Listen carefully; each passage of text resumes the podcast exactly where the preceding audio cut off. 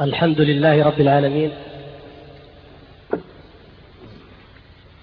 وصلى الله وسلم وبارك على عبده ورسوله محمد الذي جاهد الكفار والمنافقين وأغلظ عليهم، وعلى آله وصحبه الطيبين الطاهرين الذين ساروا سيرته وجاهدوا جهاده حتى ضرب الإسلام بجرانه في الأرض، وأظهر الله تبارك وتعالى هذا الدين على الدين كله ولو كره المشركون.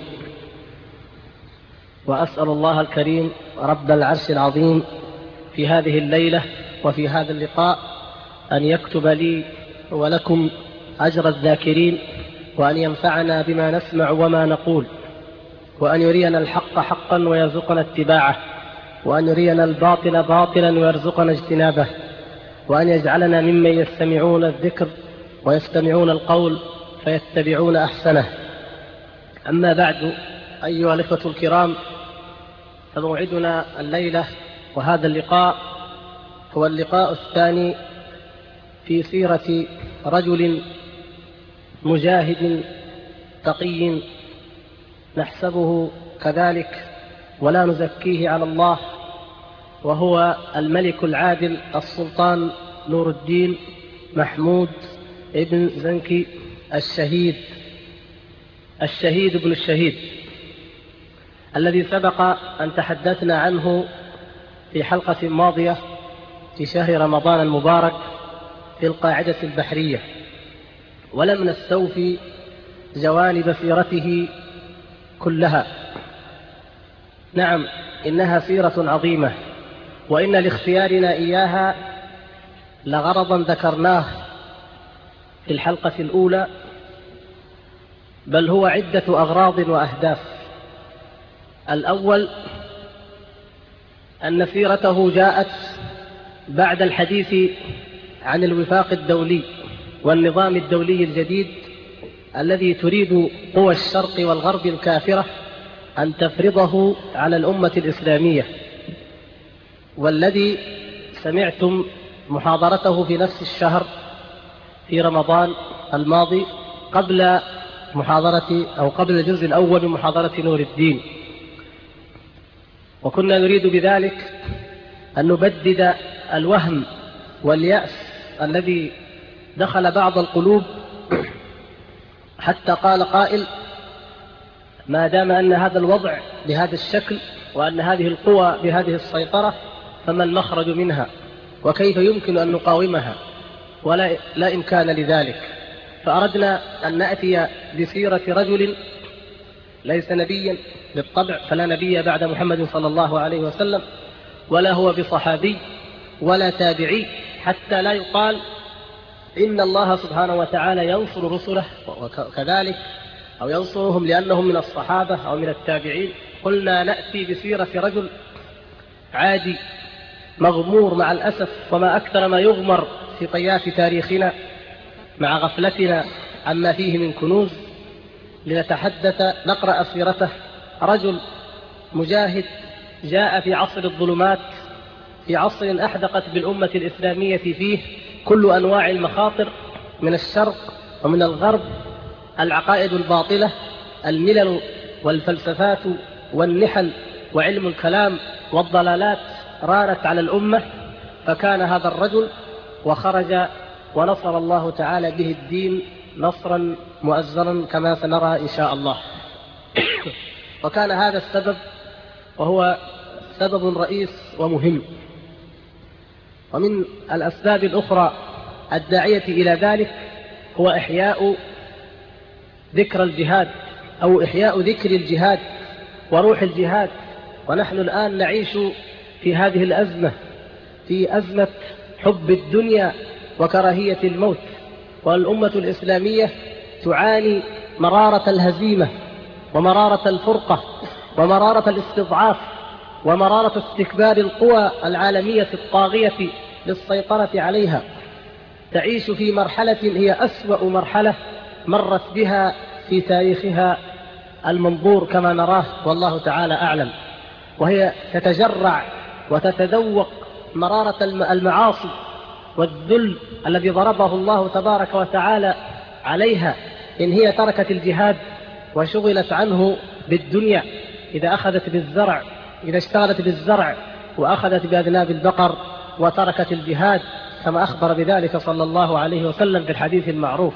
فكانت هذه المهانة والضعف والسقوط من عين الحق ومن عين الخلق الذي تعيشه هذه الأمة، فأحرى بها إن لم تجاهد أن تتذكر سير المجاهدين، وأحرى بها إن لم تنهض بالدعوة إلى الله أن تعيد وتستعيد سير الدعاة إلى الله. إن الفلاسفة والمؤرخين يقولون التاريخ يعيد نفسه، ونحن نقول كما قال ربنا عز وجل: سنة الله ولن تجد لسنة الله تبديلا ولن تجد لسنة الله تحويلا.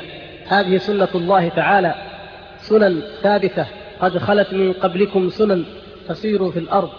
هذه سنن جعلها الله تبارك وتعالى ثابتة، وبالذات في هذه الأمة فهي كالشمس في رابعة النهار، كلما تمسكت بدينها وعادت إلى ربها وأمرت بالمعروف ونهت عن المنكر وجاهدت في سبيل الله نصرها الله سبحانه وتعالى على قلة العدد والعدة وجمعها بعد الفرقة وأعزها بعد الذلة.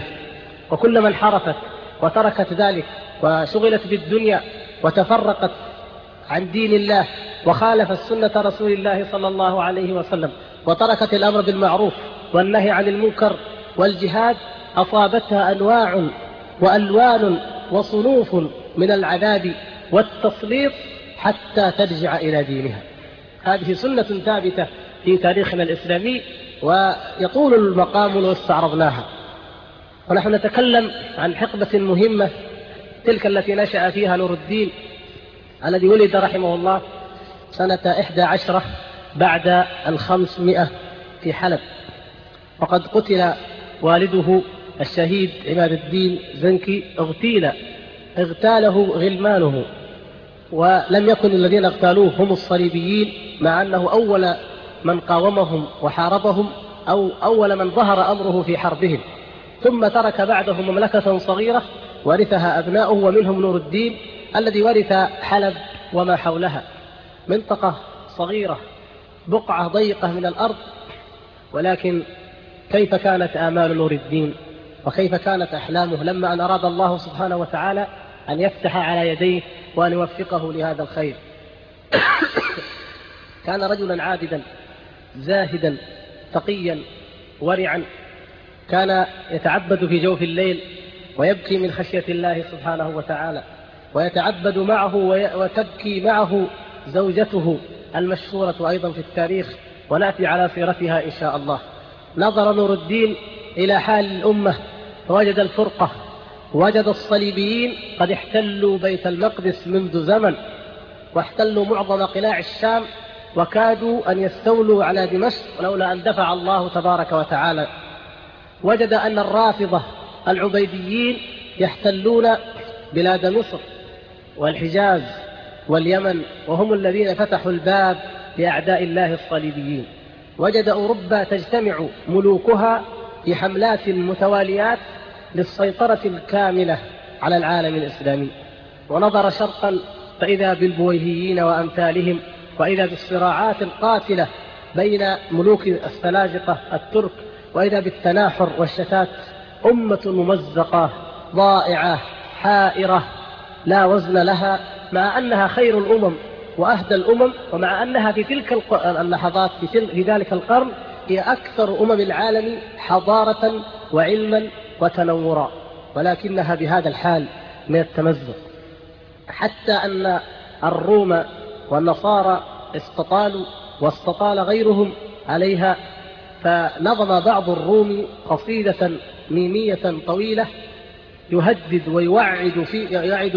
ويتوعد فيها بأنهم سوف يستعيدون جميع ما فقدوه من البلاد ويأخذون مكة والمدينة. القصيدة المشهورة التي رد عليها الإمام أبو محمد بن حزم رحمه الله بقصيدة مماثلة على نفس الروي والقافية، ولولا الإطالة لأتيتكم بها أو لقرأت عليكم بعض أبياتها، وقد ذكرها الحافظ ابن كثير رحمه الله في البداية والنهاية وذكرها غيره.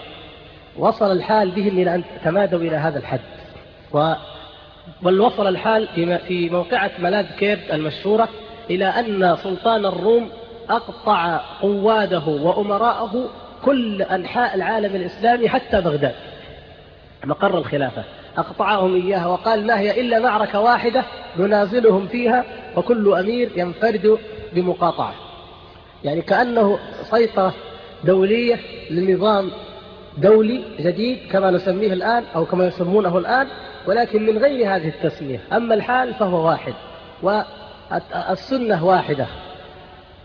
فلفت نور الدين، ومع ذلك فإنه تطلع إلى السماء ووثق في الله سبحانه وتعالى. ومن عجائب سيرة نور الدين أنه وهو ما يزال في حلب أمر بأن يؤتى بأمهر النجارين في حلب في مملكته الصغيرة هذه، فأتي بنجار ماهر فأمر له أمره أن يصنع له منبرا فخما عظيما يستحق أن يوضع في بيت المقدس. العماد الأصفهاني كاتب نور الدين، الكاتب المشهور صاحب الخريدة وغيرها من كتب الأدب، يقول يعبر ويقول فكان حاله وهو يأمر بذلك ويصنعه كحال قوم نوح أو كحال نوح وهو يصنع الفلك، وكلما مر عليه ملأ من قومه سخروا منه. مجنون نور الدين ومجنون النجار تصنعون محرابا في حلب للقدس، وبينكم وبينها هذه الدويلات الصليبية، وبينكم وبينها هؤلاء الأعداء، هذه الأمواج المتلاطمة. ما كان أحد يحلم أو يفكر في استعادة القدس، ولكن نور الدين هذا المنبر له دلالته. من أول لحظة نور الدين حلمه يمتد وأمله يمتد إلى القدس، فصنع المنبر وكان منبرا فخما عظيما. فلما أكمله ارتاح نور الدين وفرح وابتهج واستأنف الجهاد، وكان يستأنفه من قبل، بدأ في الجهاد. وقد تحدثنا في المحاضرة الماضية عن جوانب من سيرته وعدله وتحكيمه للشرع وزهده وورعه، والآن وقد شاء الله أن تأتي أيضا هذه الأحداث وأن نعيش إن شاء الله أجواء الجهاد، أو نسأل الله أن نعيشها ولو في الخيال. نتحدث عن جوانب من جهاده رحمه الله، من ذلك المعركة المشهورة التي تسمى معركة حصن الأكراد، ومعاركه كثيرة لأنه افتتح أكثر من 50 حصنا وقلعة. لاحظوا يا إخوان، المعارك أيام نور الدين وصلاح الدين تختلف اختلافا كبيرا عنها في أيام القرن الأول. ليست معارك بين الخميس كما يسمى، بين خميسين، يعني بين جيوش 5 فرق أو تقابل 5، يعني الصدر والميمنتان والميمنة والميسرة في ميدان المعركة. ليست مواجهة بشرية أو مواجهة بين فرسان، إنما هي حرب قلاع وحصون، وهي من أصعب أنواع الحرب. فالمحاصر يضطر أن يبقى المدة الطويلة لكي يهزم المحاصر، والمحاصر يتزود بالمؤن والقوة ويظل أيضا حريصا على أن لا يغلب. فإذا انتصر المحاصرون ودخلوا الحصن تبدلت العملية وأصبح المهزومون يحاصرون، وهكذا. فكان نور الدين وكان جيشه بين محاصر ومحاصر لقلاع ولحصون ضخمة ما تزال إلى الآن في بلاد الشام وأرض الجزيرة، المقصود بها شمال العراق وسوريا، الجزيرة التي بين النهرين، ما تزال قائمة. وفي تركيا قلاع عظيمة جدا، وفي مصر معروفة. فكانت حرب قلاع. بجهاده رحمه الله افتتح أكثر من 50 حصنا، وابتدأ من هذا المركب الصغير من حلب وانطلق. من ذلك معركة حصن الأكراد التي لها أو تعلقت بها قضية مهمة تدل أو تكشف عن جوانب من سيرته رحمه الله. يقول ابن الأثير أن صلاح نور الدين انهزم أمام النصارى، أمام الصليبيين، تحت حصن الأكراد، وكان محاصرا له، وكان عازما على قصد طرابلس ومحاصرتها. فبينما الناس يوما في خيامهم وسط النهار لم يرعهم إلا ظهور صلبان الفرج، جاء الصليبيون ورفعوا الصلبان دون أن يستعد للمعركة، فوجئ بذلك. فجاءوا من وراء الجبل الذي عليه حصن الأكراد، واتفقوا على أن يكبتوا المسلمين، أي يقولوا ما شعر المسلمون إلا وقد قربوا منهم، فأرادوا منعهم فلم يطيقوا ذلك. فأرسلوا إلى نور الدين يعرفونه الحال، فراهقهم الفرنج بالحملة، ما استطاع نور الدين أن يتبين الأمر، فلم يثبت المسلمون وعادوا يطلبون معسكر المسلمين والفرنج في ظهورهم، فوصلوا معا إلى المعسكر النوري، يعني إلى خيمته أو قرب مخيمه، فلم يتمكن المسلمون من ركوب الخيل وأخذ السلاح إلا وقد خالطوهم، فأكثروا القتل والأسر. وكان أشدهم على المسلمين أو أشدهم على المسلمين الدوقس الرومي، فإنه كان قد خرج يعني في جمع غفير وذكر ذلك، يقول قصدوا خيمة نور الدين، الآن فاجأوا خيمة القائد المسلم بخيمته وهم جمع غفير وجاءوا فجأة.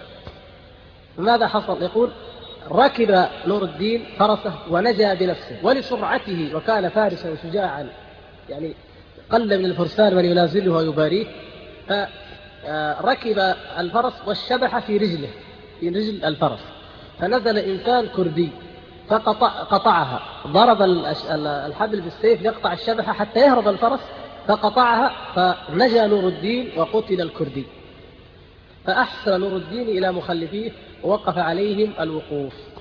وانطلق نور الدين ومن معه بعد أن نجاه الله، ونزل على بحيرة بالقرب من حمص، وبينه وبين المعركة 4 فرس، وتلاحق به من سلم من العسكر، وقال له بعضهم ليس من الرأي أن تقيم هاهنا، فإن الفرنج ربما حملهم الطمع على المجيء إلينا فنؤخذ ونحن على هذا الحال، ما في مصلحة، 4 فراسخ ونحن مهزومون بهذا الحال.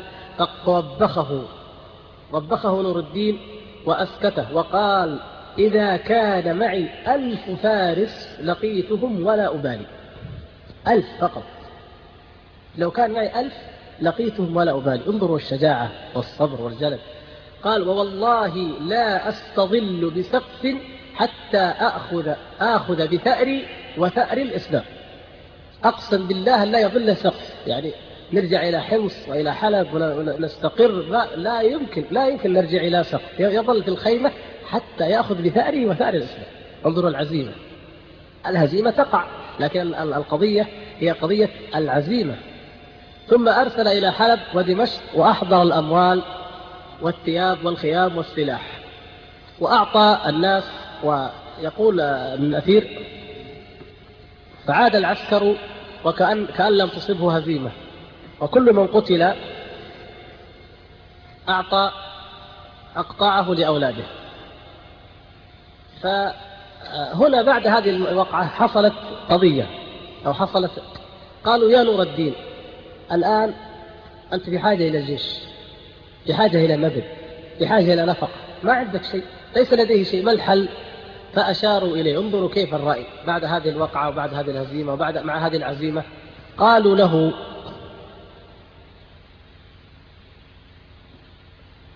إن لك في بلادك في المدن هناك إدرارات وصدقات وأوقاف على الفقهاء والفقراء والقراء، فلو استعنت في هذا الوقت لكان أصلح.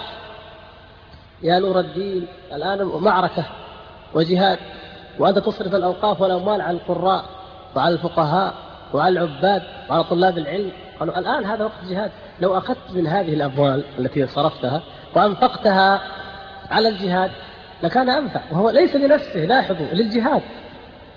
فغضب من ذلك، غضب نور الدين وقال والله إني لا أرجو النصر إلا بأولئك، فإنما ترزقون وتنصرون بضعفائكم، كيف أقطع صلات قوم يقاتلون عني وأنا نائم على فراشي بسهام لا تخطئ، وأصرفها إلى من لا يقاتل عني إلا إذا رآني، يعني أنتم يا جيش لا تقاتلون عني إلا إذا رأيتموني، أصرف الأموال عن هؤلاء الذين يقاتلون عني وأنا نائم على فراشي بسهام لا تخطئ، وهي دعاء الله والتضرع إليه بأن ينصره وأن يؤيده، وأعطيها لكم أنتم، يقول الذين لا تقاتلون عني إلا إذا رأيتموني وتقاتلون بسهام قد تصيب وقد تخطئ، لا أبدا. ثم قال وهؤلاء لهم نصيب في بيت المال، كيف يحل لي أن أعطيه غيرهم، وأيضا هؤلاء حق لهم في بيت المال، فكيف أصرفه إلى حق أو موضع آخر. ثم يعني ذكر كيف بعد ذلك أن الله سبحانه وتعالى أيده ونصره وهزم الفرنج. وهذا من فضل الله وببركة الإخلاص والصدق. موقع أخرى عظيمة أيضا حصلت له وهي فتح حارم في سنة 559، وهي قلعة عظيمة من قلاع الإفرنج أيضا. وحولها أو أثناء الحدث تأتي أيضا قصة عظيمة أخرى.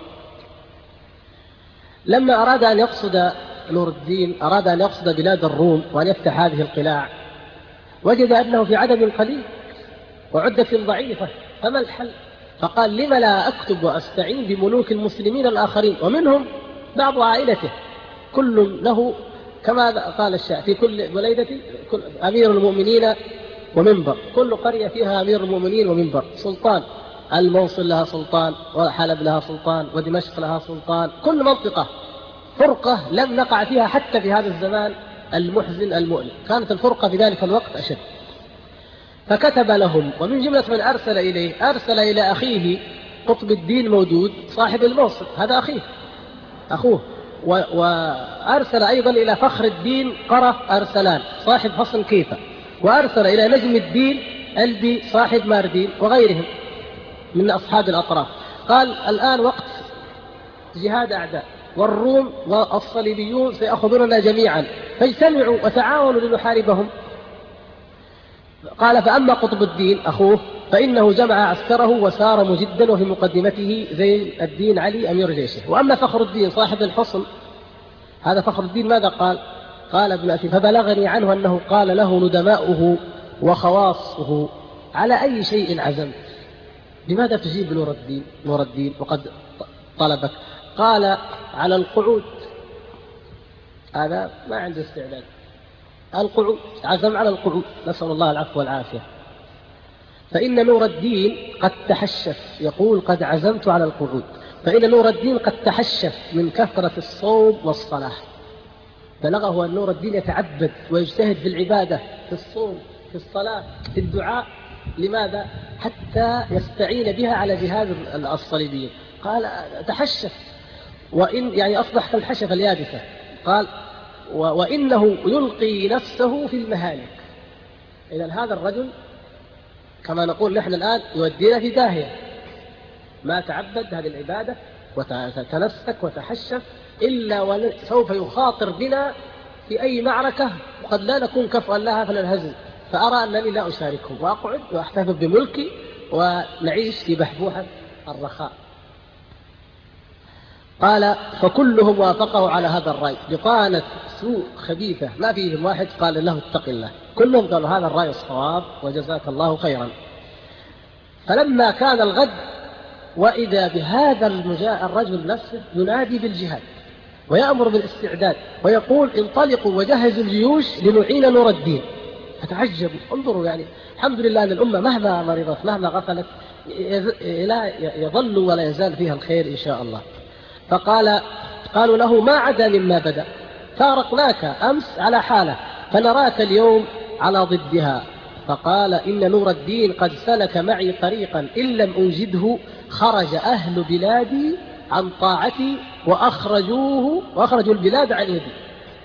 انظر، أول شيء نور الدين استعان على الجهاد بتقوى الله، وإن تصبروا وتتقوا لا يضركم كيدهم شيئا، استعان بتقوى الله، استعان بالعبادة، ثم بعد ذلك استعان بعد الله تعالى بماذا؟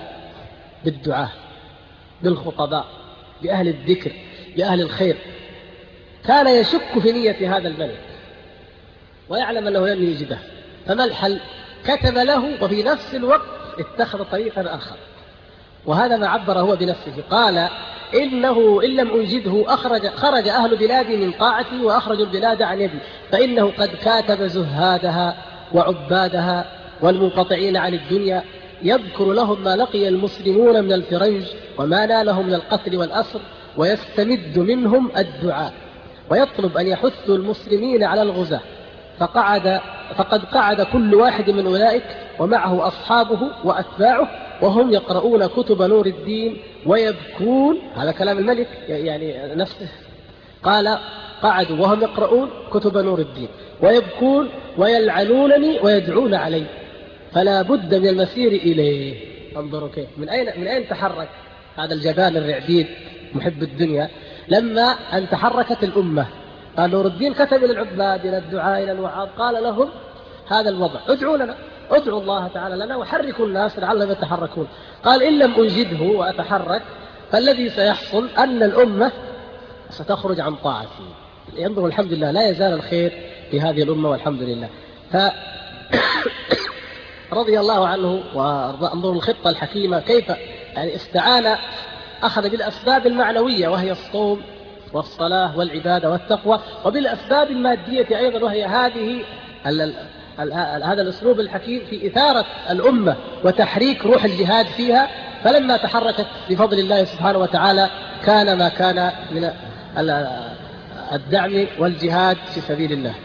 المهم انتهت تلك الوقعة بانتصار المجاهدين والحمد لله، وفتح نور الدين قلعة حارب والحمد لله وانتصر المسلمون. فهل وقف؟ لا، إنه استمر. فكانت له هذه القصة عند قلعة أخرى وهي قلعة بانياس، معروفة بانياس أظنها إلى الآن مشهورة. ذهب نور الدين إلى هذه القلعة وهنالك نازلها وضيق عليها وقاتلها، تعب في حصارها وتعب معه المسلمون، ولكنهم أتعبوا أيضا أولئك الكافرين النصارى. وكان من جملة عسكر نور الدين أخوه نصر الدين أمير أميرات، فأصابه سهم فأذهب إحدى عينيه. أخو نور الدين جاء سهم فأذهب إحدى عينيه، فماذا قال له نور الدين؟ أولا انظروا، كان هو وأخوه في المعركة ومن أول المقاتلين، ثم ماذا قال لأخيه؟ قال نور الدين لو كشف لك عن الأجر الذي أعد لك لتمنيت ذهابا أخرى. فرضي أخوه واطمأن وقال الحمد لله أنه نال هذا لك. وكان نور الدين يتمنى الشهادة ويسعى لها، ولكنه سبحان الله كان كما كان خالد بن الوليد رضي الله تعالى عنه، نفس النهاية، تعب لنيل الشهادة وطلبها في كل معركة، وإذا به يموت على فراشه بالخوانق التي يقال والله أعلم أنها سرطان الحنجرة، عافانا الله وإياكم. مات على فراشه بعد أن فتح أكثر من 50 قلعة ودارت معارك، كل حياته معارك، 28 سنة كلها جهاد وحرب، ومع ذلك مات على فراشه بعد أن أصبحت كانت دولته كما ذكرنا يعني حلب وما حولها. وعندما مات رحمه الله كانت دولته تمتد من أواصف تركيا المعروفة الآن تركيا شمالا إلى اليمن جنوبا، ومن العراق قريب من بغداد أو الجزيرة شرقا إلى بلاد مصر غربا، منطقة كبيرة جدا. وسع الله سبحانه وتعالى ملكه وشد أزره ونصره على أعدائه، وهو بنفسه في الميدان ولم يرزق الشهادة، فيهنئ لأخيه يقول يا أخي لو كشف لك عن الأجر الذي أعد لك لتمنيت ذهاب العين الأخرى. ثم حاصرهم وشدد عليهم حتى فتحها الله سبحانه وتعالى له، وفتح حصنا من حصونها. هنا تأتي أيضا وقفة حرية بالتأمل. فتح حصنا من الحصون، وهذا الحصن كان يملكه أحد الملوك أو السلاطين يسمى معين الدين أنغ. هذا الرجل لما جاء الصليبيون وجاء الفرنجة سلم لهم الحصن، ما جاهد، سلم لهم الحصن وأخذوه. فلما من الله تعالى على نور الدين وجاهد فتح الله هذا الحصن، وكان مع نور الدين ابن ذلك الملك الخائن الذي سلم البلاد. هذا زمان انتهى، مرت سنين، جاء نور الدين ونصره الله وفتح الحصن، وكان ابن ذلك مع نور الدين. فالتفت نور الدين إليه وقال له للمسلمين بعد الفتح فرحة واحدة ولك فرحتان قال كيف؟ تعجب. قال لأن اليوم برد الله جلد والدك من نار جهنم. يعني يقول الآن يعني اعتقد نور الدين أنه سلمها للنصارى وأعطاهم إياها، وكان بإمكانها أن يدافع عنها، فبخيانته وبتواطؤه معهم يستحق ذلك. ويريد أن يذكر هذا الحي ويذكر جيشه ويذكر الأمة أن لا تستسلم، وإلا هو لا يعلم الغيب، لكن يقول نرجو يعني أن يكون الآن قد برد جلد والدك من نار جهنم. فنحن فرحنا بهذا النصر، أنت لك فرحتان، لأنك تفرح بأن هذا الإثم والذنب قد رفعه المسلمون عن أبيك. في سيرة نور الدين جوانب عظيمة للشعر والشعراء، وبهذه المناسبة والحمد لله تذكرت وقلت لكم ذكروني يوم الأحد، نطلب من أخينا وزميلنا وحبيبنا الشاعر عبد الرحمن العشماوي حفظه الله، نطلب منه، أقول أنا وباسمكم جميعا، قصيدة بل ملحمة عن نور الدين، فإنه يستحق ذلك.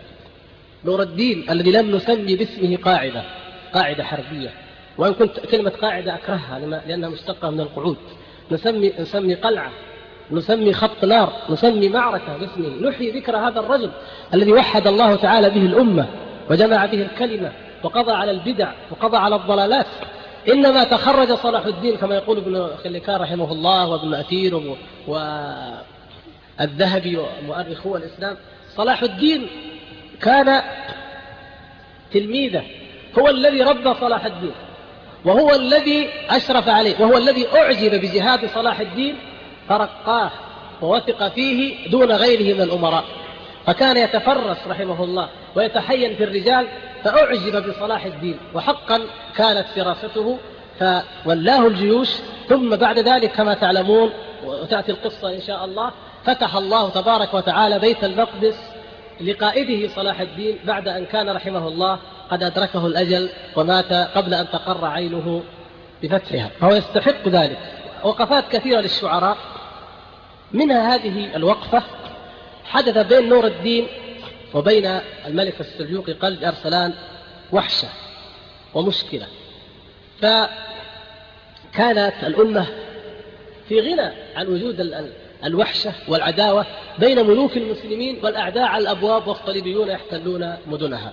فكتب أحد الشعراء إلى أرسلان يأمره بأن يلبي وأن يسمع وأن يستجيب لنور الدين وأن يصالحه. انظروا حتى الشعراء معه، وحتى الشعراء وقفوا في المعركة. فنقرأ الأبيات هذه لما فيها معاني جيدة. يقول الشاعر: نقول ولكن أين من يتفهم ويعلم وجه الرأي والرأي مبهم، وما كل من قاس الأمور وساسها يوفق للأمر الذي هو أحزم، وما أحد في الملك يبقى مخلدا، وما أحد مما قضى الله يسلم، أمن بعد ما ذاق العدا طعم حربكم بفيهم وكانت وهي صلب وعلقم. بعد أن يعني ذاق الصليبيون منكم المرارة ونصركم الله عليهم، رجعتم إلى حكم التنافس بينكم، وفيكم من الشحناء نار تضرم، أما عندكم من يتق الله وحده، أما في رعاياكم من الناس مسلم، تختلفون ما تتقون الله، ما تنظروا إلى رعاياكم. قال: تعالوا لعل الله ينصر دينه، إذا ما نصرنا الدين نحن وأنتم، وننهض نحو الكافرين بعزمة بأمثالها تحوى البلاد وتقسم. هذه أيضا مشاركة، ووفق الله سبحانه وتعالى نور الدين والحمد لله، ثم دانت له البلاد فيما بعد بقصص يطول شرحها. وقفة أخرى أو تأمله في سيرة هذا الرجل المجاهد رحمه الله، من حبه للجهاد، وهو حب عظيم ملك عليه قلبه وأخذ بكل هواجسه وخواطره، حتى ذكر العماد الأصفهاني قصة لذلك. قال: حضرت عند الملك العادل نور الدين في دمشق في 20 من صفر، والحديث يجري في طيب دمشق. الناس كالعادة وأكثر الناس يتحدثون عن الجو، دائما الجو طيب الجو، حتى على الأسف يعني كلامنا عن الجو أحيانا يضيع دقائق من وقتنا وهو ثمين جدا. المهم فالناس يتحدثون عن طيب دمشق، وطبعا دمشق كانت عاصمة نور الدين بعد أن فتحها الله تعالى له، فيتكلمون عن طيبها ورقة هوائها وبهجة بهائها وحلاوتها وخضرتها وروضتها. كلام طويل العباد يقوله. قال فقال نور الدين: أما أنا فإن حب الجهاد يسليني عنها فما أرغب فيها. ما يحب دمشق نور الدين، يحب أن يكون في الخيمة في الجهاد مع ما قلتم فيها من طيب الهواء. قال العماد الأصفهاني: فارتجلت في هذا المعنى فقلت. شاعر، هو كاتب وشاعر. قال: فقلت أبياتا، قال: ليس في الدنيا جميعا بلدة مثل دمشق ويسليني عنها في سبيل الله عشقي. قالها على لسان نور الدين. نور الدين هذا المجاهد الذي يحب الجهاد لهذا الحد، يكرم المجاهدين ويكرم وصاياهم ويحترمهم. يقول ابن الأثير عام 562 توفي فخر الدين أرسلان ابن داود إلى آخره صاحب حسن كيفة وأكثر ديار بكر في بلاد تركيا اليوم. ولما اشتد مرضه كان عنده مقاطعة أيضا ومسوي نفسه فيها أمير المؤمنين كل الحكام في ذلك الزمن. اشتد به المرض وخاف على مملكته من الملك القوي نور الدين المجاور له. قال: إذن سيأخذها إذا مت. فأرسل إلى نور الدين محمود صاحب الشام يقول: بيننا صحبة في جهاد الكفار، أريد أن ترعى بها ولد. هذه رسالته: يا نور الدين، بيني وبينك صحبة، اللي نسميها نحن اليوم عيش وملح. في ماذا؟ في جهاد الكفار. بيننا صحبة في جهاد الكفار، أريد أن ترعى بها ولدي. ثم توفي وملك بعده ولده، فقام نور الدين الشامي بنصرته والذب عنه، بحيث أن أخو من يعني؟ أخو نور الدين قطب الدين أراد صاحب الموصل أراد أن يأخذ بلاده، فأرسل إليه أخوه نور الدين يمنعه ويقول له: إن قصدته أو تعرضت إلى بلاده منعتك قهرا. فامتلأ. لماذا؟ لأنه سأله أو توسل إليه بصحبة الجهاد، جهاد الكفار وأخوة الجهاد، فأراد أن يقاتل أخاه احتراما لذلك الذي سأله بهذا العمل الجهادي العظيم.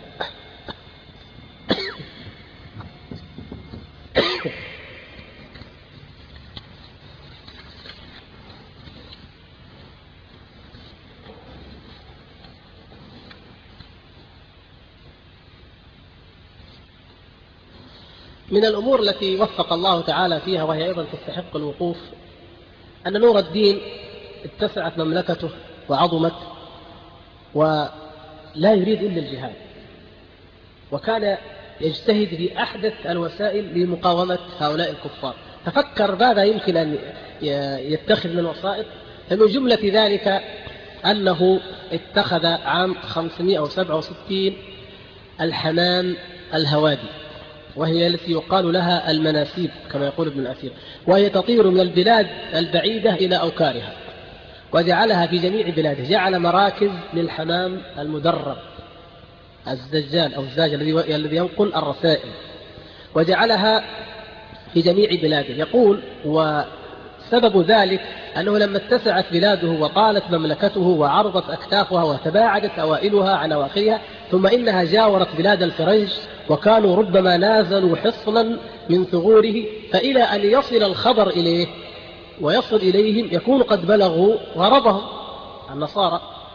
فيقول: فأمر بالحمام ليصل الخبر إليه في يومه، وأجرى الجرايات على المرتبين لحفظها وإقامتها، فحصل منها الراحة العظيمة والنفع الكبير للمسلمين. لأن أيضا انظروا كيف حتى في الدنيا، حتى في أي شيء، وأعدوا لهم ما استطعتم من قوة. أعد هذا الإعداد، فأصبح إذا بلغه أن الفرنجة يريدون أن يجتمعوا وإذا بنور الدين قد انطلق إليهم، فيفاجئهم بواسطة هذا الحمام الذي سخره الله سبحانه وتعالى، يربى وينتقل من قلعة إلى قلعة، ثم تأخذ الرسالة وتنقل إلى أخرى. يعني هذا فن معروف، وحتى أنه ألف في ذلك كتبا خاصة في تعليم الحمام وكيف يطير، وله يعني مدربون مشهورون في التاريخ الإسلامي، واستخدمت في الحروب الصليبية.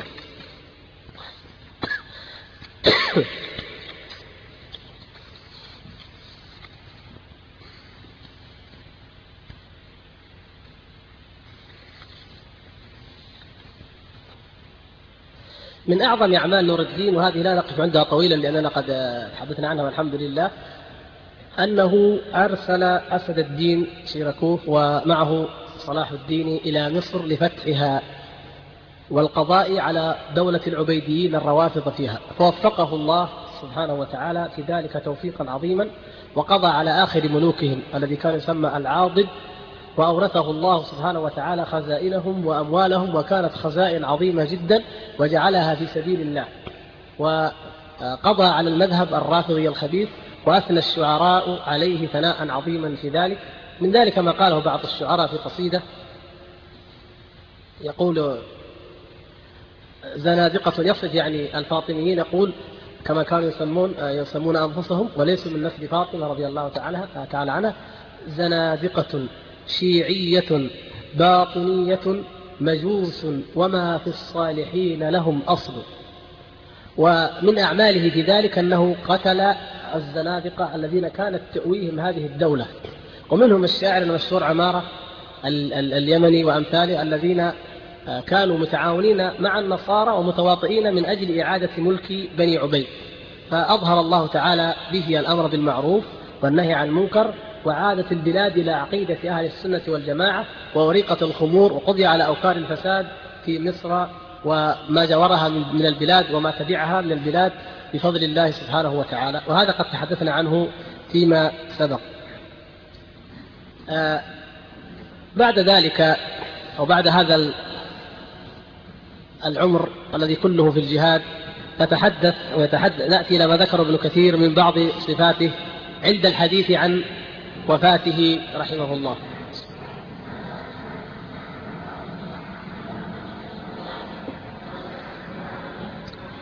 يقول: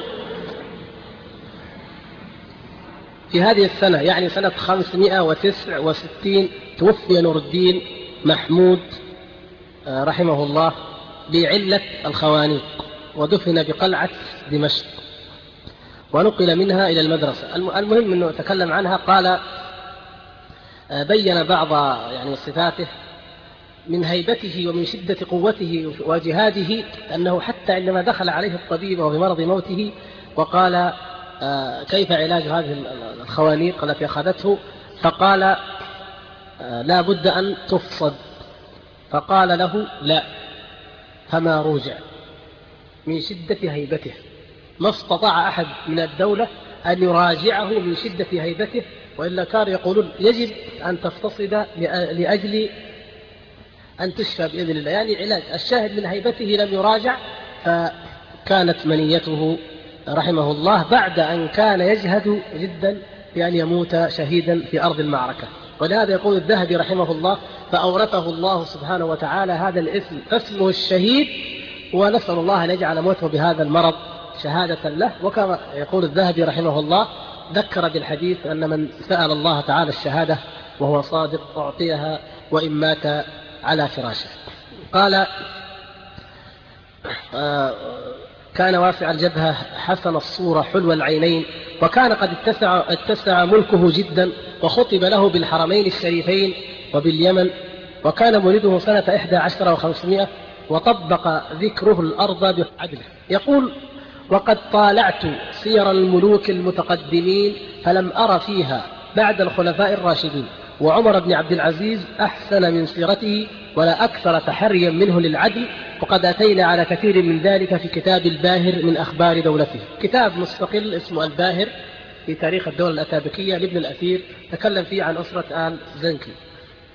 قال: ولنذكر ها هنا نبذة ولعل يعني يوقف عليها يقتدى به في ذلك، لعل الله ينفع من يقف عليها من الملوك فيقتدي بها. يقول: نذكر بعضا منها. قال: من ذلك زهده وعبادته وعلمه. قال: فإنه كان لا يأكل ولا يلبس ولا يتصرف إلا في الذي يخصه من ملك كان له قد اشتراه من سهمه من الغنيمة، سهمه من الغنيمة مثل أي مجاهد من المجاهدين، قسمت الغنائم فأخذ سهمه، فكانت منه 3 دكاكين في حلب كانت أو في حمص، فكانت ذكرها هنا أيضا وذكرها الذهبي، كانت هذه هي رأس ماله. ومما لم يذكره هنا أيضا أن نور الدين كانت تضيق به الضرائب، ويحتاج إلى المال ولا يريد أن يأخذ من بيت المال شيئا، فاستأجر عجوزا تصنع الكوافي، فكان نور الدين يشتري الغزل لها ويعطيها تصنع الكوافي ويعطيها أجرة الغزل، ثم تبيع الكوافي في سوق دمشق وربحها يرتزق منه نور الدين، وهو يملك هذه البلاد جميعا. ولذلك نصرهم الله. قال فشكت إليه زوجته، وهي زوجة عابدة صالحة سيأتي لها ذكر إن شاء الله، شكت إليه من الضائقة، ما نستطيع نعيش بهذه الحالة، فأعطاها 3 دكاكين التي كانت في حمص، قال هذا الذي أملكه، أعطاها إياها، وكان يحصل له منها في السنة كم دخلت 3 دكاكين في السنة كم؟ نحو 20 دينار، 20 دينار فقط. فلما استقلتها قالت ماذا تفعل بي 20 دينار في السنة وزوجة الملك والناس ينظرون إلي وهذا والضيوف وكذا؟ فقال ليس لي إلا هذا، وجميع ما بيدي أنا فيه خازن للمسلمين لا أخونهم فيه ولا أخوض في نار جهنم لأجلك. فسكتت. هذا الجواب كما قال عمر رضي الله تعالى عنه بن الخطاب، وكما قال عمر بن عبد العزيز رضي الله تعالى عنه اجمعين. وأما عبادته قال كان نور الدين رحمه الله يصلي كثيرا بالليل، وله أوراد رأوها من القرآن ومن الأحاديث. قال وكان كما قيل جمع الشجاعة والخشوع لربه، ما أحسن المحراب في المحراب. المحراب الكلمة الأولى المحراب معناها ماذا؟ أيوة المحارب، المحارب الشجاع القوي. ما أحسن المحراب في المحراب، ما أحسنه وهو يتعبد، المجاهد المتعبد. وعلمه قال كان عارفا بالفقه على مذهب أبي حنيفة، ليس عنده فيه تعصب على بخلاف عادة كثير من الحنفية. قال وسمع الحديث وأسمعه طلبا للأجر، ما كان محدثا، نور الدين رحمه الله ما كان محدثا، لكن طلبا للأجر. قال تعالوا أسمعوني، أسمع على حديث، وحفظ الأسانيد وحدث بها وأسمعها، ليكتب عند الله ممن تعلم الحديث وعلمه، يؤجر بحبه لأهل الحديث وبسماعه لكلام رسول الله صلى الله عليه وسلم. وهو الذي من حرصه على سنة النبي صلى الله عليه وسلم كما ذكرنا كان عنده من المحاضرة الماضية، يعني كان قومه يلبسون، وهم من الترك كما تعلمون، كانوا يلبسون السيوف بالعرض مثل ما تلبس الجلابي الآن بالعرض هكذا. فقرئ له في السيرة أن النبي صلى الله عليه وسلم خرج وهو متقلد سيفه، فسأل كيف كان النبي صلى الله عليه وسلم يتقلد؟ قالوا الصحابة كانوا يلبسون هكذا يحملون. قال عجيب، ونحن نخالف السنة. فأمر الجيش جميعا أن يغيروا عادتهم، وكلهم من العجم من أتراك عادتهم من قديم، وأن يلبسوا السيوف كما كان يلبسها النبي صلى الله عليه وسلم وأصحابه. إلى هذا الحد الاقتداء بسنة النبي صلى الله عليه وسلم. عدله قال وأما عدله فإنه لم يترك في بلاده على سعتها مكسا ولا عشرا، بل أطلقها جميعا في مصر والشام والجزيرة والموصل.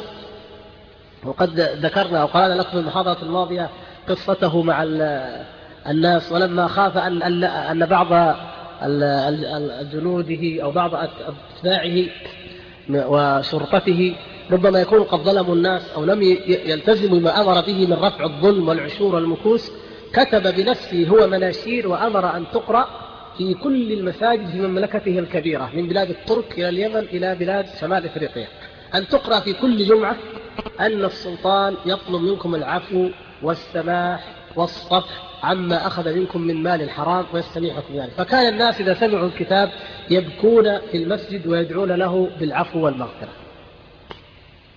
قال وكان يعظم الشريعة ويقف عند أحكامها، وذكرنا لكم أيضا كيف أنه أمر بإلغاء كل قانون إلا الشرع، وأنه من شدة حرصه على ذلك.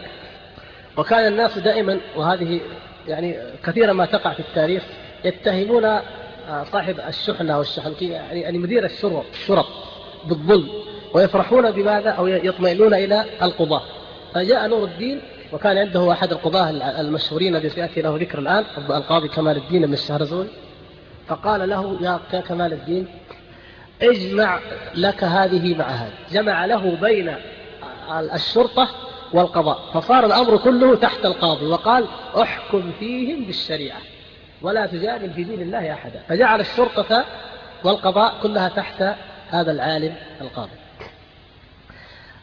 قال أحضره إنسان إلى مجلس الحكم، رجل قال إن نور الدين أخذ مالي، أخذ حقي، فتعال يا نور الدين إلى مجلس الحكم، فمضى معه نور الدين إلى مجلس الحكم، وأرسل إلى القاضي كمال الدين، هذا القاضي قال قد جئتك محاكما فاسلك معي ما تسلك مع الخصوم، لا تجاملني، أسلك معي مثل ما تسلك مع الخصوم، وأنا أجاك أنا والخصم الآن.